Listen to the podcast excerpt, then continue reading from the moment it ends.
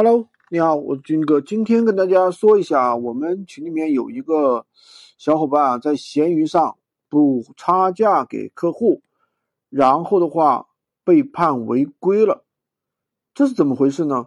就是有一个啊小伙伴啊，就是刚刚确认收货啊，马上就给客户转账，被扣三分。那个这个确认收货里面写的是什么呢？写的是私聊违规。在闲鱼中存在违禁信息，就是造假、作弊、赌博、欺诈等等等，对吧？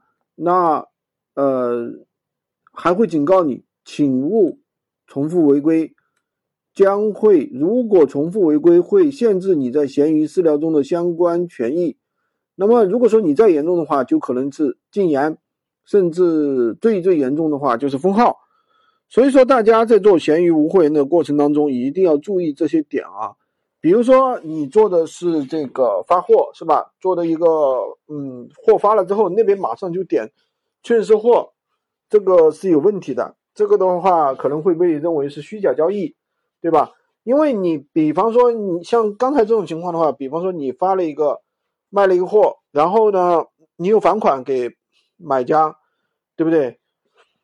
那么闲鱼就会认为你在刷单，或者你在刷好评，或者你在走假单，对吧？所以说这个点的话，大家一定要注意啊，一定不要去这样去做。我们做的当中一定要注意，我们符合平台的规则。